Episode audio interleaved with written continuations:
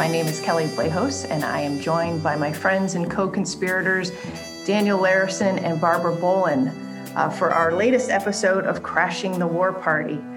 The three of us have been collectively writing for decades about the military industrial complex and the swampy ecosystem that is the Beltway blob, and we hope to puncture a hole in it with our new show every week. So we have a, a really ambitious endeavor here, and uh, thank you for joining us. Um, I'd like to talk this week about Afghanistan. Uh, President Biden recently announced that he is bringing U.S. troops home. Uh, September 11th is the date. He promises that we will be leaving either ahead or by that date. Uh, this is a sort of break with, or is a break with the May 1 deadline that had been established under the Doha Agreement, which Trump, President Trump, had signed with the Taliban last year. That agreement put forth uh, May May 1 as a deadline for all U.S. and foreign troops to be out of Afghanistan. So it's a pretty big deal that we are breaking with that deadline. There, there was no agreement with the Taliban today to extend uh, the deadline to September 1. So it is a unilateral violation of that deadline. Uh, but President Biden was pretty forceful that this is the time uh, to get out. He's going to take the next six six months to pull up stakes. Uh, he is adamant that we are not going to stay, that it won't be conditions based. So he's not going to, two months from now, say, well, the violence has kicked up, so we have to stay. Uh, this has quite created quite a stir in, in Washington. There, I, I'm sensing it's about 50 50. You have plenty of people who have been uh, advocating to get out of this war for some time now. It's been 20 years uh, since uh, U.S. forces have entered Afghanistan. And it, many people are saying it's time to go, including members of the military. But then you have the other half, the, the Beltway blob that I spoke of, who are much more uh, skeptical that U.S. forces uh, can leave behind uh, a, a, country that can take care of itself. And in many ways, they're right. Uh, but they are really pushing the buttons about human rights and women's rights and, and saying that we will, if we leave, we are opening up a, a power vacuum into which uh, not only the Taliban will pour, but other terrorists in the region. So I kind of wanted to talk about that today. I wanted to talk about the sort of the, the narratives that have been building up after Biden's announcement of, of withdrawal and, and and whether or not there are concerns that that President Biden might cave to some of these uh, blobby uh, pressures. So uh, why don't you start, Dan? What what do you think about a the re- withdrawal announcement, but b some of the narratives that are building up uh, in its wake? Uh, sure. Thanks, Kelley. so I'm I was pleased by the announcement in that Biden seems to understand that he has to draw a line under this war. He has to to set a, a definite date for when we're getting out. And I mean, of course, the September 11th date is a little uh, cheesy, I guess, as a symbol, uh, but it's it is at least a specific date that he's going to try to stick to, or at least he says he is. And uh, so that's good because, uh, as as you were saying, uh, it's it's not going to be conditions based withdrawal because conditions based withdrawals can always uh, be extended forever because the conditions will always remain poor enough that you can keep justifying military presence. And so setting a definite limit is important uh, as a way of making sure that pe- we don't just keep kicking the can down the road. Uh, that said, I don't know why they couldn't have just done this and kept to the May 1st deadline. Uh, they wasted several months uh, when they first came into office, sort of sitting on their hands and talking to allies and not showing any urgency about this at all. And so uh, that that was I think a wasted opportunity. That was wasted time that they they could have used better. Uh, but now they are at least moving in the right direction. Uh, the the one caveat for that is there does seem to be a, a, an asterisk on this withdrawal that says we're going to continue using special forces and drones and airstrikes to attack Al Qaeda and ISIS in Afghanistan anyway. So the troops will be removed, but in some level the war will continue. And so it'll be sort of like our missions in Somalia or Yemen. Uh, or other places that are part of the, the broader war on terror, uh, where we continue to blow things up, uh, but because we don't have people on the ground or we don't have combat troops as such, uh, regular combat troops, we're supposedly not involved anymore. And so I, I think that's a, a, way to sort of uh, extend a forever war while still getting credit uh, for pulling troops out. And so I, am worried that that's how they're going to try to sort of have things both ways. You know, that, um, that sounds a little pessimistic, Dan, but I think realistic given the last 20 years and how all the, the twists and turns of this of this journey. And so many times we were told we were getting out only to see a surge of 5,000 troops here, 10,000 troops there. Um, and it was always because of conditions changing on, on the ground. And you make a really good point about the fact that he did say that we needed to concentrate um, on, on, on, other things, other threats, but also that we would not give up on the counterterrorism mission. And so that leaves that leaves kind of a, a yawning gap in terms of like uh, what could what could be in, in in six months from now. Barbara, what do you think about that? Well, I think that no president wants to be responsible for another ISIS situation, like taking the troops out of Afghanistan and having a, a horrible public relations nightmare of that type of proportions crop up. Biden definitely doesn't want to see something like that happen. On the other hand, I think that his political instincts are are stronger. And I was actually surprised a little bit. I was uh, I was dismayed when he first got became president. It felt like he was being very managed, very handled, and that his his handlers had this very tight control of everything. That they were doing all the things that the DC blob does all of the time in and talking the way they talk all the time everything like it's going to take a long time we're going to review it's a it's under policy review everything's good but then um but when this kind of came up and then this said oh we're still taking time it was like well why why is this taking so long? We know that biden never even when he was vice president under obama he was he had a lot of reservations about the afghanistan mission and extending it in the way that it was extended after the original um, right. mission was completed. So Biden had sort of the right idea from the beginning in Afghanistan, and um, I was upset when I started noticing like what's going on. Why is this like what's happening here, kind of thing.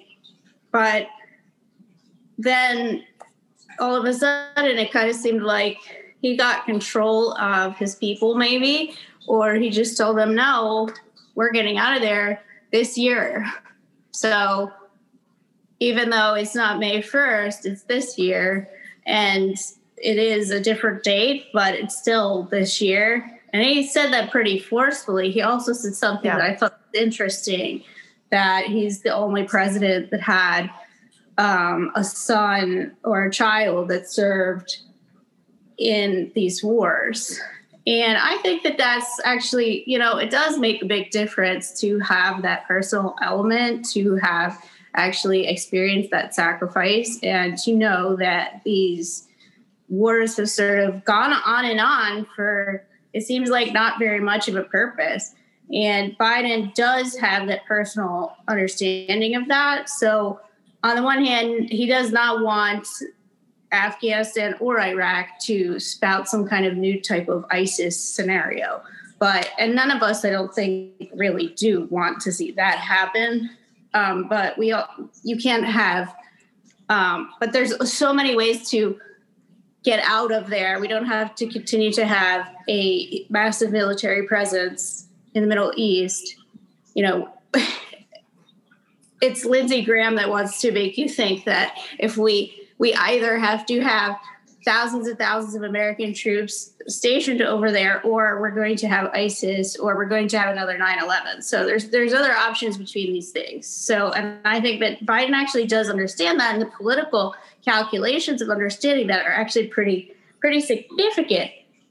And what's interesting is, too, that this gives him maneuverability in the US on the political left because this gives him a win with the left and there's other areas that he can kind of use that where he's not maybe gaining as much ground with them. He can yeah. this is very popular. Well it, one thing to think of you know or be mindful of is that there is a split on capitol hill between those who want to stay and ones who want to withdraw. And it doesn't run necessarily along party lines so right. you see over the weekend, uh, there were voices like the Menendez, Democrat senator, uh, head of Foreign Relations Committee, saying that he didn't like the idea of such a hasty withdrawal. That's the same thing that Mitch McConnell is saying and Lindsey Graham. But then on the other side, you see Ted Cruz, very conservative Republican from Texas, saying, time to get out. And Josh Hawley, time to get out. Rand Paul, time to get out. So I do think that there this is an interesting issue that's splitting Democrats. Uh, I don't want to say 50 50, but when you have key Dem- Democrats like Menendez um, casting some shade or some aspersions on this decision, um, that's a big deal. And we know where the hawk, you know, hawkish Republicans always stand, um, but that there are other Republicans who um, want to remember that this was Trump's legacy. You know, Trump is the one who signed the deal to get us out on May 1st. Trump had spoken quite forcefully that he wanted all the troops out by the end of the year, and the military were the military had pushed back on that. And so I believe that the Republic, their Republican base, Trump, you know, the Trump uh, supporting base that that want to leave, and they have been very vocal about it. So I'm not sure if there will be any effort by members of Congress to try to change Biden's mind. But you can be sure if the Taliban starts shooting at our soldiers come May 1st, when they don't see us pulling up stakes, that there's probably going to be an effort by the Menendezes of the world and the Jeanne Shaheen of, uh, you know, New Hampshire's of the world um, to say, listen, we can't leave now because you know, um, you know, look look at all the the violence that's happening in Afghanistan cities because we're leaving. So I don't think the fight is over. I do think that um, I agree with you, Barbara. I thought the speech was very effective and that he was putting a personal sort of he was infusing a lot of emotion and personal experience into the speech and using not using but you know touching upon his his son and his son's service to the country. I think biden senses that there are a lot of veterans out there who are are, are finished with this war and they've vocalized it and they they're vocalizing it in op-eds. They're vocalizing it in ads um, and there's a, there's a lot of campaigns. The Quincy Institute's had a campaign. The Concerned Veterans of America have had a huge, like, million dollar campaign where they utilize a lot of veterans and veterans groups to say, listen, we you know we poured our heart into this war. Our families have to. We are, we have the scars to prove it we're not winning let's get out. And i think he i think that was a little nod to them to you know to say listen i i know that the the the, the, the entire military is not against uh, my decision. In fact you know when the american legion that just came out to say that they are for ending forever war that's a big deal. I mean the american legion is a conservative veterans organization of, of, of huge, you know, um, respect and recognition with the American veterans community. And for them to say, let's get out of this forever war, I, I think I think Biden read the writing on the wall. Well, Absolutely. I like I think da, da, yeah, Daniel Larison I think wrote a piece about this, but Trump Trump took up what was a traditionally Democrat position against these it was traditionally Democrats that were against us being in these types of wars. And that was traditionally their position that we shouldn't be in or should not be engaged in these type of of wars and that i mean traditionally more or less, I guess you could say, maybe with the exception of sort of JFK, this is kind of their position. So for Trump to Trump did take that banner and and run on it, and he did do so quite successfully. Now, of course, it may be very uh, in vogue to be anti anything that Trump is, but I think that Biden is smart to stick with what his traditional he on this and this this is not even just about politics honestly this is something that people have have real i mean people have lost lives friends family members. It's an ongoing you know battle scars. The ptsd that family members have felt from from a 19 year war with billions of dollars lost in afghanistan and what do we have to show for it at this point? I mean, this is a this is a serious question actually. The afghanistan is not is not is is truly a a bottomless pit. And unfortunately, when we get out of there, it is going to probably descend into a civil war. And there's almost nothing we can do to stop that.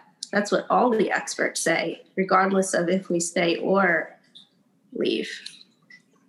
Absolutely. Uh, and well, and the thing to bear in mind is that Afghanistan's been almost continuously at war for 40 years.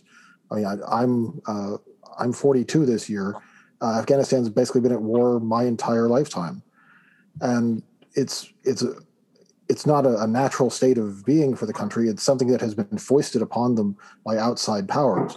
It's it's outside intervention by different states that has continued to fuel these wars. Uh, of course, Pakistan has its share of blame for that. Uh, of course, uh, the Soviets uh, as well, and then the Russians, uh, and and then of course us and our regional clients. And so, if we are interested in Afghanistan being at peace, if we're interested in stopping the conflict that has consumed hundreds of thousands of Afghan lives and displaced millions more, uh, then our uh, then extricating ourselves from it is the first step towards that. That's not an impediment to peace. It's actually uh, something that will make peace more likely in the long term. Uh, in fact, I think this is something that Adam Weinstein has talked about uh, and he, he, wrote about uh, ahead of Biden's announcement, saying that you're not going to have a durable political settlement until we get out. And so the longer we stay, the longer we prolong the agony of the country. And it's it's not often seen that way. It's seen entirely in terms of a, a sort of replay of 1975 and the fall of Saigon. And, and it's possible that the Taliban will take Kabul uh, after U.S. forces leave. But it's also possible that the Afghan government can hang on long enough that they can actually negotiate some sort of power sharing. And, and that's really where things will have to go if there's going to be an end to the conflict.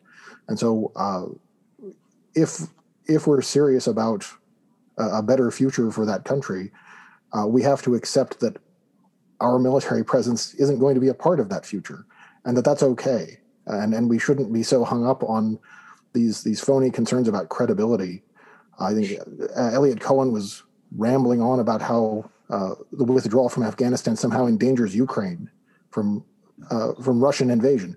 It, these these are insane theories that people keep spinning that they use to try to keep us bogged down in conflicts we don't need to fight.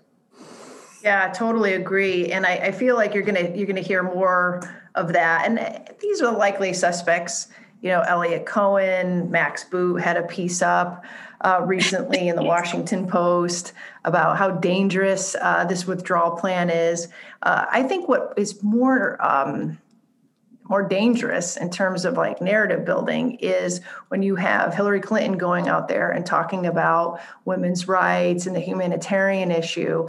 And I just flipped on, you know, uh, Fox News uh, recently, and you know they have their all-star panels where they try to mix it up between you know Democratic centrists and and and Republicans and and and and both to you know both sides were talking about all of the pitfalls of this withdrawal. They were talking about the security situation. They were talking about the Taliban taking over. They were talking about little girls not being able to go to school. And so I feel like, and the mainstream media is totally bought in on that narrative. And so even uh, NPR over the over the weekend after Biden had made that uh, had made his announcement, you know, with the, all of the stories about what will be left in Afghanistan and after we leave.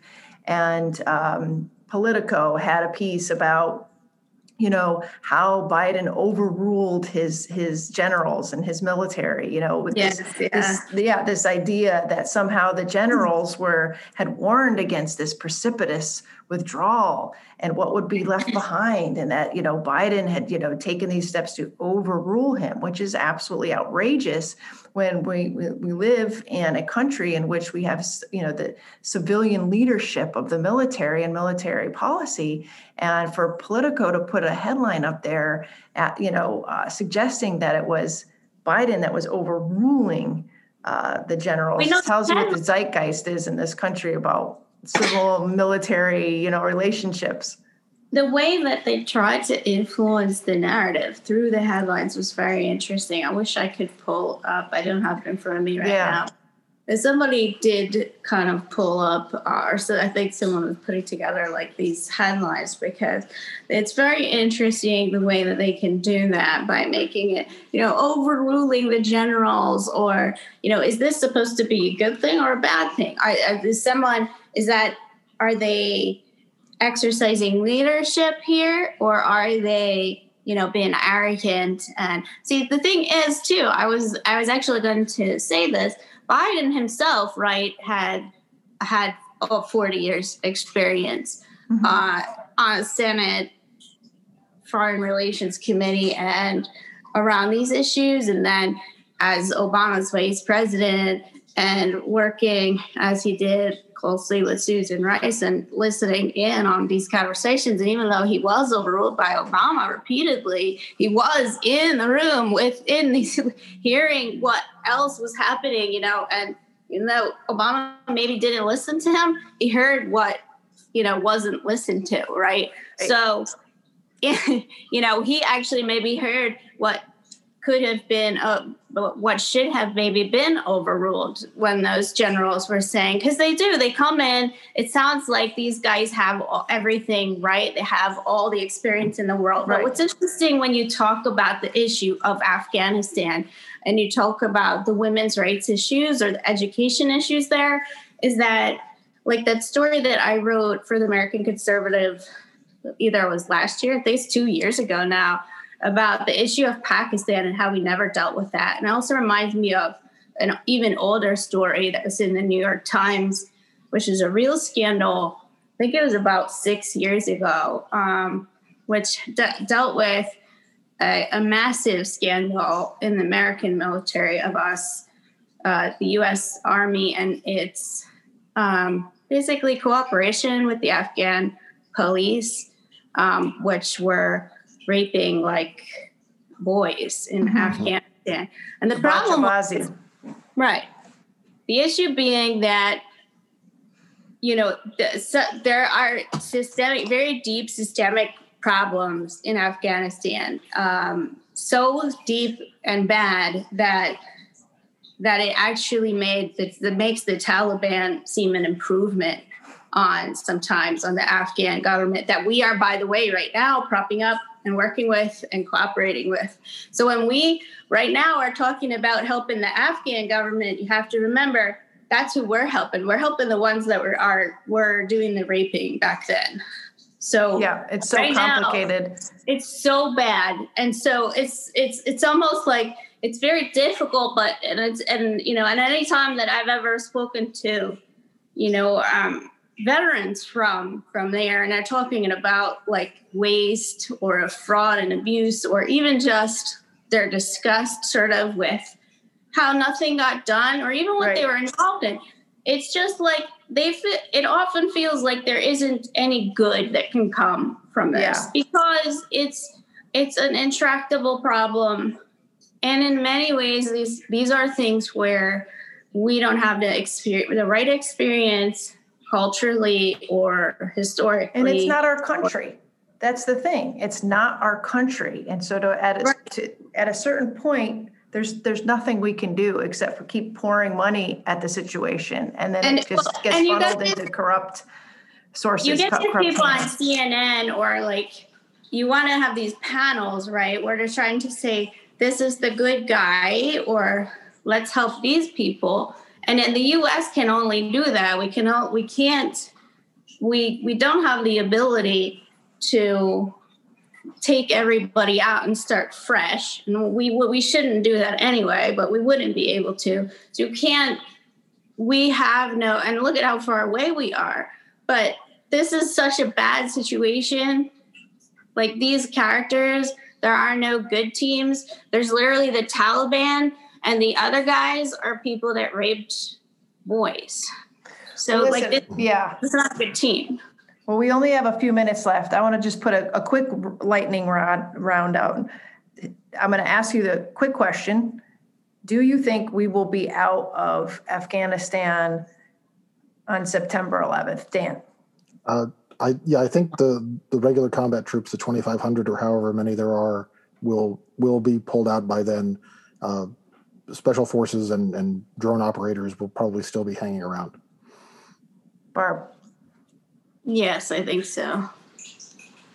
I'm going to go in and say I'm a little doubtful that we will be out. I do think that we will be, like you said, Dan, in some capacity, whether it be special forces or maybe thousands of, of military contractors who are invisibly operating uh, under under the radar. Um, but thank you guys, and uh, we'll be uh, right back with our next segment.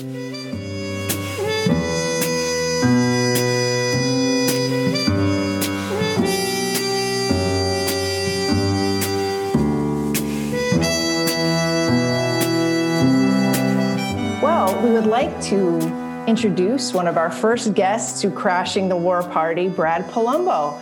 Brad is a libertarian conservative journalist and policy correspondent at the Foundation for Economic Education and host of the Breaking Boundaries podcast. He has previously been a media and journalism fellow at the Washington Examiner and an editor at the libertarian media nonprofit Young Voices. His work has appeared in outlets such as USA Today, National Review, The Daily Beast, The Boston Globe, and he's also appeared on Fox News and Fox Business. Um, I'm very excited to have Brad on the show. I feel like I know you, Brad, even though I don't know if we've ever met personally, but I see you on Twitter all the time, and I know we've engaged each other's stuff. And I'm just so I'm so excited to to pick your brain a little bit about the the political landscape and foreign policy and national security. So, welcome to Crashing the War Party. Yeah, thanks so much for having me. It's great to be uh, with you guys and keep up with all the work you guys do on the foreign policy front. Yeah, thanks, and and, and thank you especially for being one of our first guests. We're really excited, and um, you know this is a big boon for us. Uh, I'd like to start out. I, you know, I had planned on asking you a more political question, but I know uh, there's been uh, a bit of resumption in the protests uh, out in uh, the heartland today. Uh, police uh, protest in Minnesota, and there's more talk about the militarization of police. Again, once again, we've seen this all year 2020. Um, but we also had a news story up at Responsible Statecraft, and uh, it's been you know going around making making the rounds about the Biden administration not putting a clamp on uh, the, the military surplus that is going to local police departments, the so-called 1033 Act, uh, which was which allows them to to give this military surplus, and we see heavy, oh maybe not heavy weaponry, but we see you know heavy vehicles, armored vehicles, and other weapons going going to police departments that most of us think they don't really need, and this contributes to this sort of the idea of this military militarization of our cops on the streets, uh, wearing armor and um, basically treating uh, American neighborhoods is battle space. And I was wondering if you could talk a little bit about this ongoing issue and, and whether or not you've seen it, it actually, um, how much of a toll you've actually seen it uh, taking on American communities. Yeah, I think it's one of the many different policy areas and sub elements of criminal justice and police reform that are important and that matter because fundamentally, I mean, I think we would all acknowledge uh, policing is a very difficult job that takes a uh, brave and unique set of skills. But when we set officers up for failure, they often fail. And one of the problems that we have with police brutality is basically overkill.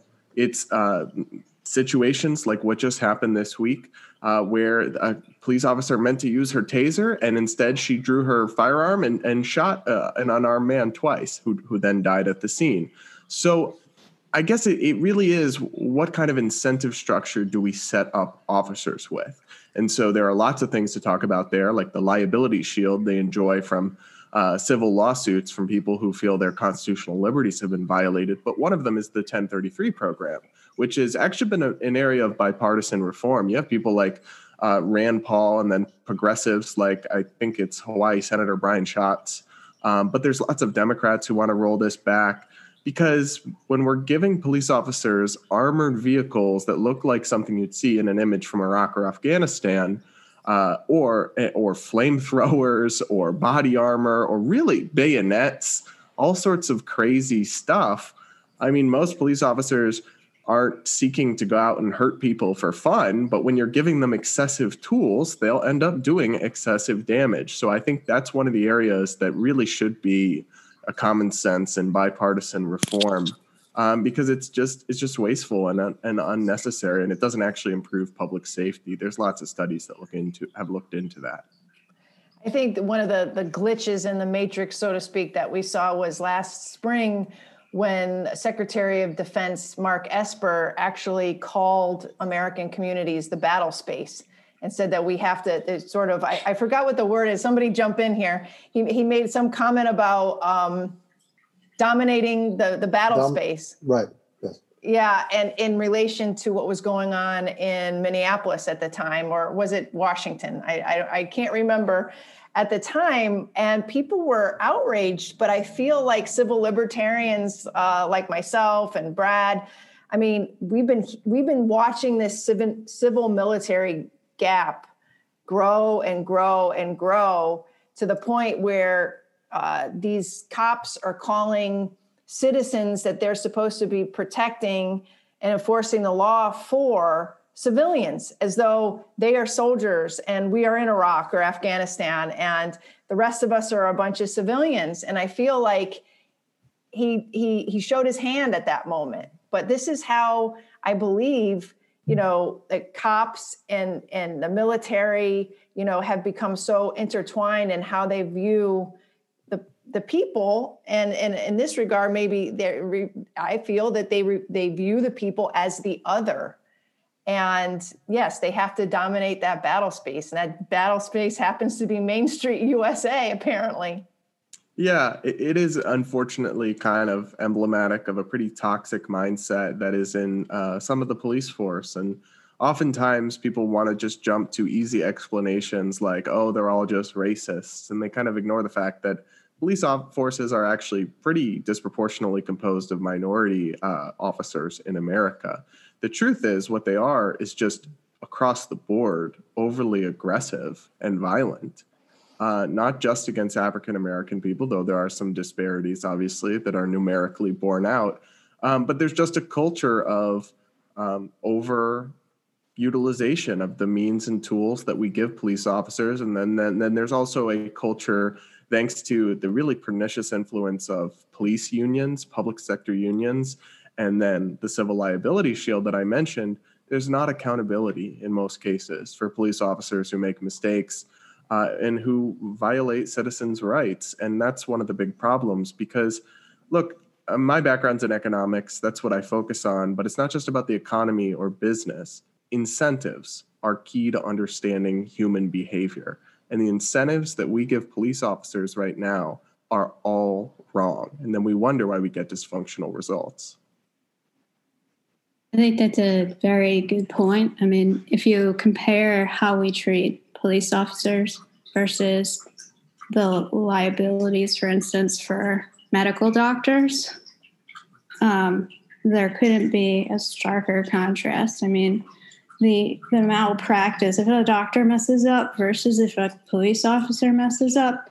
I mean, um, the town uh, or the the the town is who shields the the cop not the cop is not liable when they mess up. Even if they are fired, it's still the town that's on that foots the bill.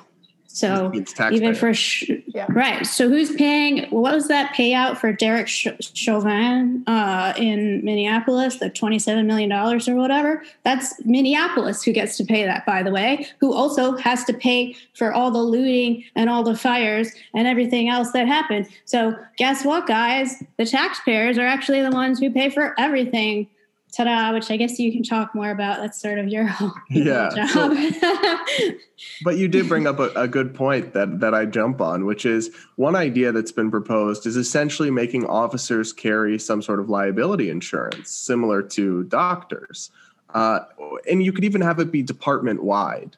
But right now, there's no skin in the game. So, in the sense that if a police department has to pay out a, a big settlement, it's not the police department's budget where that money comes from. It's the city, which means taxpayers right? But if police departments, if you could have a structure where when they mess up and they have to give a multi-million payment out, that's coming out of their budget, their department, you know, uh, they're feeling it.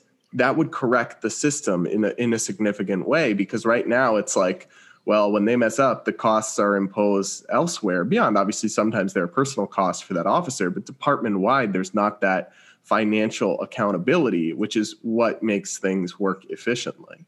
I mean, it's an interesting idea, but I hate sort of uh, ideas that ultimately just reward trial lawyers. But that's a whole other topic for another time, um, because it's just another thing that rewards overall this this culture of suing and um, sort of that you know kind of just that sort of um, mentality, but that's a completely different topic. There's so many different angles and pro and sort of layers to this. But I thought uh, one thing that was really uh, disheartening. I don't know if you saw the video from the Virginia uh, arrest of the um, black military officer, where they were giving him contradictory instructions, and then they sort of said like they were telling him to stay in the car but also put his hands out of the car. And he said he was afraid and they said he should be.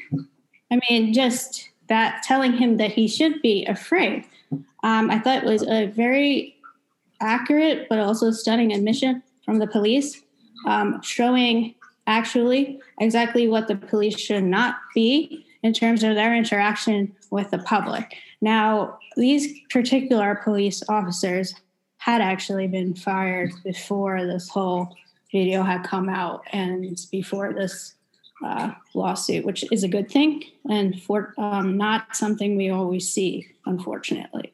But I just thought that that particular uh, what they said, like you should be afraid. I mean, what that that actually their interaction throughout the whole um, thing was exactly what's wrong with how the officers are interacting with the public. Yeah, Um, I, I I agree. And also one other thing notable about that stop that went wrong and went viral is that it was he was an African American veteran who had a firearm with him legally. Right. And I'm just saying there should be just as much outrage about that from the Second Amendment crowd as there would be if that was a white person who was stopped. And I, a lot of people do, a lot of people are consistent on it. I'm not saying that whole crowd is racist by any stretch, but some notable voices are not nearly as concerned about this as I think they should be. Because if you believe in the Second Amendment and the right to legally, lawfully bear arms, that means everybody should be able to enjoy it and that it doesn't justify uh, police harassment when you're just lawfully exercising your rights. Right. Right. Absolutely. Uh, and th- thanks for coming on, Brad. Uh, looking at another area where there's not a lot of accountability uh, is that's, uh, of course, military spending. Uh, and we've we've seen uh, the last three years running, the Pentagon can't get a clean audit for the Defense Department. They, they may be able to find certain parts of the department that can get past an audit, but a lot of them can't. Um, how well, what needs to change in the department's culture, do you think, in order to get a clean audit? Uh, and and can we ever actually hold them accountable for how they spend our money? Well, it'll have to be done at metaphorical gunpoint, right? They're gonna they're gonna resist that to their dying breath, metaphorically speaking, right? But uh, it's it's we've just got this this massive problem with big government spending overall. And the thing that, that boggles the mind for me is that conservatives understand this when it comes to the Department of Education or the FDA or the uh, Environmental Protection Agency, that these big bloated agencies have no direct skin in the game.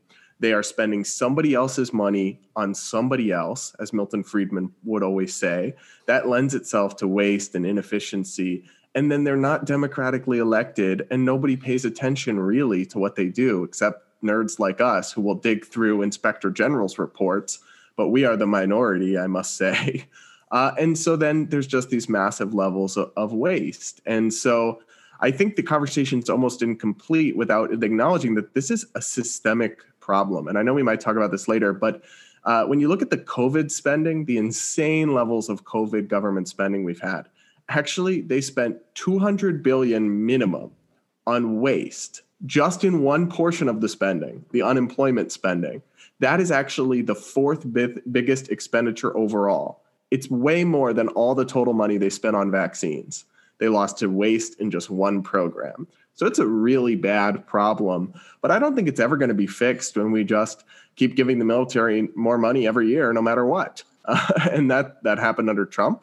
It happened under Obama, and now it's happening under Biden. You know, he requested an increase, uh, a small increase for the next fiscal year in this budget, uh, and it's just going. It, it's like Joe Biden and the Biden administration, so on, have been progressive in all the ways that a fiscal conservative, libertarian like me hates. You know, massive welfare spending, huge new regulations, and then not progressive in the few ways I would appreciate, like fully bringing the troops home and cutting military spending. At least a President Bernie Sanders would be willing to entertain, I think, military spending cuts. But Biden is of the establishment, and his latest military budget is mostly a continuation of that status quo.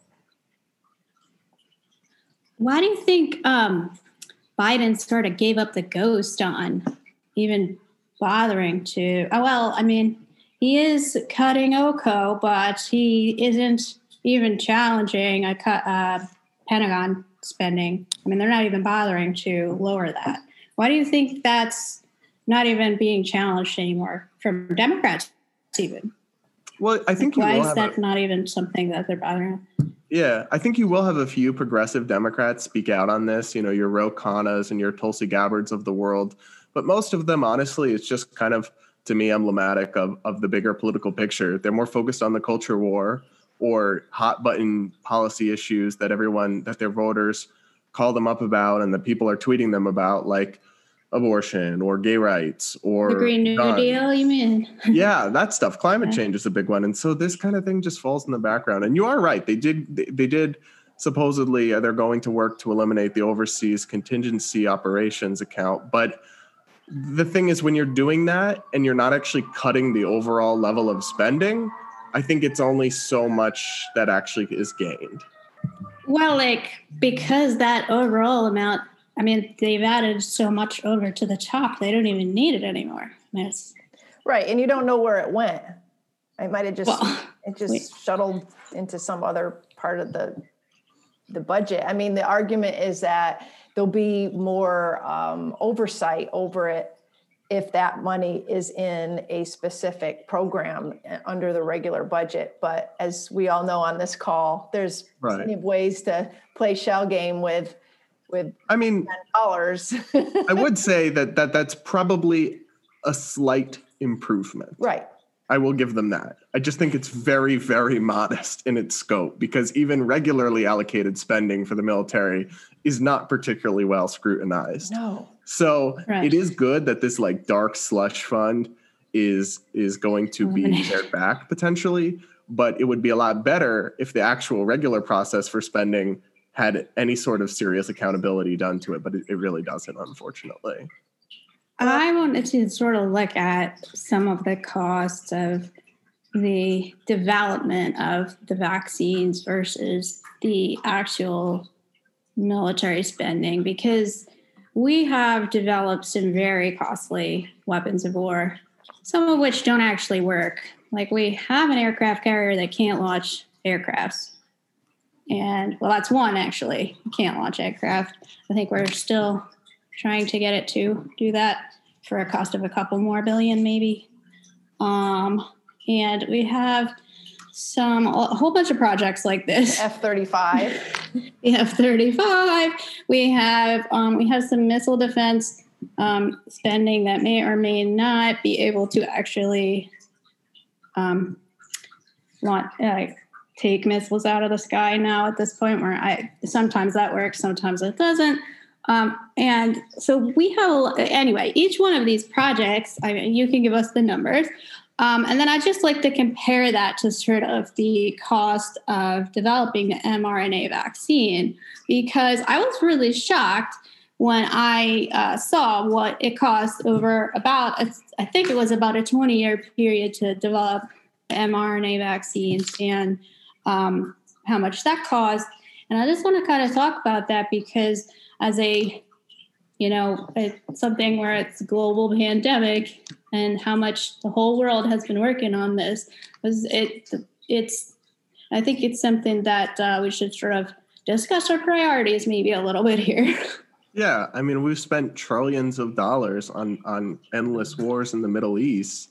Um, but to talk about the vaccines, so the underlying MR, mRNA technology has been in the works for a long time. So it's kind of hard to really know how much has gone into that. But just looking at Operation Warp Speed, the public private partnership that got us these amazing vaccines, that cost somewhere between 10 to 20 billion dollars. That's like sounds like a lot, but when you put it in the context of the trillions that we spend, right? The 753 billion defense budget Biden's requesting for next year, the um, trillions that we, we're going to end up paying in the coming years just to cover the interest on the national debt every year. It's really a minuscule amount of money. Uh, and in the COVID relief bills, they spent about $37 billion on vaccine and treatment development for COVID. Now, let's put that in context of the spending. They spent $6 trillion total and just at most 50 billion or so went to the vaccine. So a lot of it wasn't about that. But I think that's what what's really mind-boggling to me is is the vaccines is in my view the most defensible and important aspect of the government spending here uh, enabling us to, to solve this yet we ended up having millions for bridges and hundreds of billions for uh, teachers unions carve outs and a state and local bailout despite there being no revenue shortage actually that materialized. And just i mean i've written about this waste upon waste upon waste and then politician pet projects and these bills and massive new welfare programs. And yet we're literally spending like a tiny percentage. In the biden 1.9 trillion bill 1% of the money went to vaccines. So it, it's wow. just mind-boggling to me when you put the numbers in context where the government's priorities actually are. Absolutely. And that's one of the things that we've been hearing a lot about from uh, advocates of restraint uh, over the last year. Uh, looking at the Republican Party, uh, what do you think the prospects are for uh, restraint and non interventionism, uh, particularly among members of Congress? Do you see any promising pro restraint Republicans out there? Yeah, I definitely do. I'm pretty bothered by a lot of the directions of the Republican Party on a number of things. But I will say that I think, um, at least in rhetoric and underlying views, the GOP's been shifting in the right direction. Trump didn't follow through on almost any of his foreign policy promises, but the things that got him elected, many of them were still anti war, anti intervention, bring the troops home uh, America First, a new kind of message that just would have sounded alien under the George Bush GOP. So I th- and then we've watched that kind of bleed down from Trump. So when you think of who are the other big Republicans now, uh, that that well until recently I would say one of them was Matt Gaetz. Now he's mm-hmm. a clown in many ways and has his own personal scandals now, but he was anti-war. He was bring the troops home.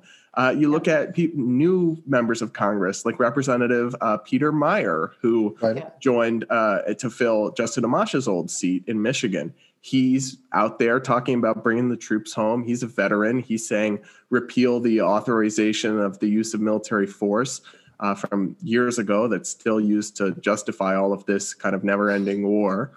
Uh, and then you you have people like uh, Nancy Mace from from South Carolina, who she is out there as America First, bring the troops home Republican.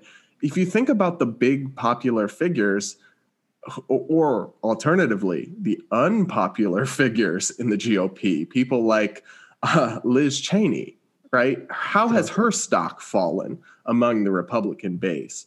So there are still some, I think, people with more neoconservative and hawkish uh, positions that are in positions of real power and standing in the GOP. You think of the Dan Crenshaws of the world, but I would say I think it's I think it's moving in a good direction on that front. Let me ask a quick question, just a quick follow up. Sorry, Dan. Oh, that's um, I, I totally get you that the base is probably with the Rand Pauls and the, the Peter Meijer and Nancy Maces of the world. But are you concerned that it seems like the power uh, base, you know, the locus of power in Washington is moving in the opposite direction? You mentioned Liz Cheney. We know Tom Cotton is is all over the place. You know, um, promoting uh, tough action against China. Um, you got Lindsey Graham still out there searching for the next war. Um, you know, the, that's where the power is in, in the Senate right now, is with, with those type of Republicans. Are you worried that there's this chasm between the people and the base and like who's actually running the show? Yeah, I guess, I mean, I think I know people in foreign policy circles talk about the blob, yeah. right? there is this constellation of Washington, D.C. concentrated power that is very entrenched in favor of more conflicts and more adventurism uh, and more nation building and more aggression. Uh, and it's a, a real problem. I guess I would say that I think in the short term, that's a real problem. In the long term, if you win the base and you win the hearts and minds, it'll shift eventually. I mean, because when you think about other issues, uh, gay marriage is a good example. Uh, in the public opinion was slowly growing in favor of gay marriage until about 2012 when it finally hit 51%. You know what else changed in 2012? The positions of Hillary Clinton and Barack Obama on gay marriage. Right. Who had both run in 2008 as I believe marriage is between one man and one woman. and all of a sudden, they were waving the rainbow flag mm-hmm, and saying, mm-hmm. I, I, want equality, marriage equality, and I use that as an example because it's one uh, that I is personally uh, I think is very shows this quite well.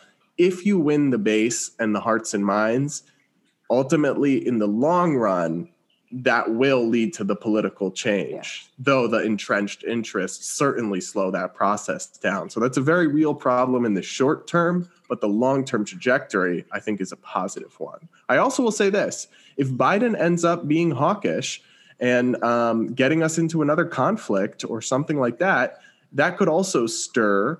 You know, politics is so tribal now, right? But anything Biden does, you can count on Republicans to start hating more so if he ends up being hawkish, as he has been throughout his career in many ways, uh, that could push more Republicans to all of a sudden become bleeding heart doves. Uh, and I, I would say, however cynical and partisan that might be, I'll take it. Don't forget, though, it was Biden who got out ahead of Obama on gay marriage. Yeah. So his political instincts, even though they don't get a lot of credit in DC, um, sometimes they're better maybe than we give him credit for. yeah, I will say he has a particularly bad track record on foreign policy. so do you think what do you see in terms of what do you where do you think the things are going with him and this and China and and his team since they everything that happened with his team in Alaska and the Chinese delegation. And then since then, since both the Democrats and the Republicans have been acting pretty hawkish towards China. Yeah, the China issue is one that um, I'll be the first to say I'm hardly an expert in in in it, but I find it concerning. I think a lot of people can say, regardless of what measures you support, China's values and their approach to the world stage is is very aggressive and very concerning. Uh, and so I'm definitely bothered by it. I don't think the answer is, you know, aggression and and really dangerous uh, escalations, but that does seem to be increasingly an area of bipartisan consensus. This idea that we got to get tough on China, which I guess I, am actually sympathetic to the impulse. It's just the policy solutions always seem to be wrong and counterproductive. So if we want to limit our dependence on China, for example, in my view, the best way to do that would be to sign massive new free trade deals with Singapore and Vietnam and India, not to start a trade war with the, second largest economy in the world, or, or how, depending how you look at it.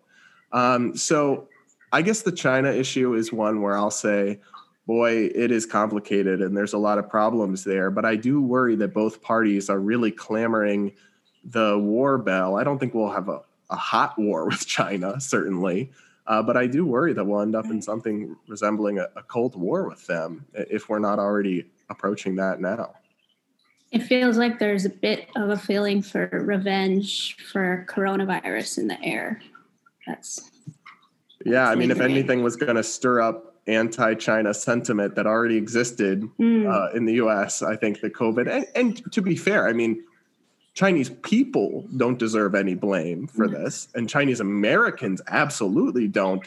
But the China Chinese government, right, the Communist Party officials, they really did botch this with coronavirus, right? They at the beginning tried to cover it up, literally arresting doctors who tried to warn journalists, mm-hmm. and that meant the world got a, a, a late start on on keeping it contained. So I don't know what the answer is in terms of punishing them or holding them accountable. I don't, we probably can't in any reasonable or sensible way that wouldn't hurt us too.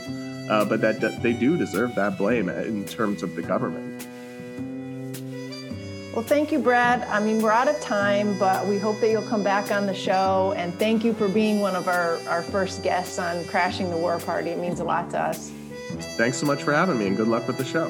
Thank you. Thank you. Thanks, Brad.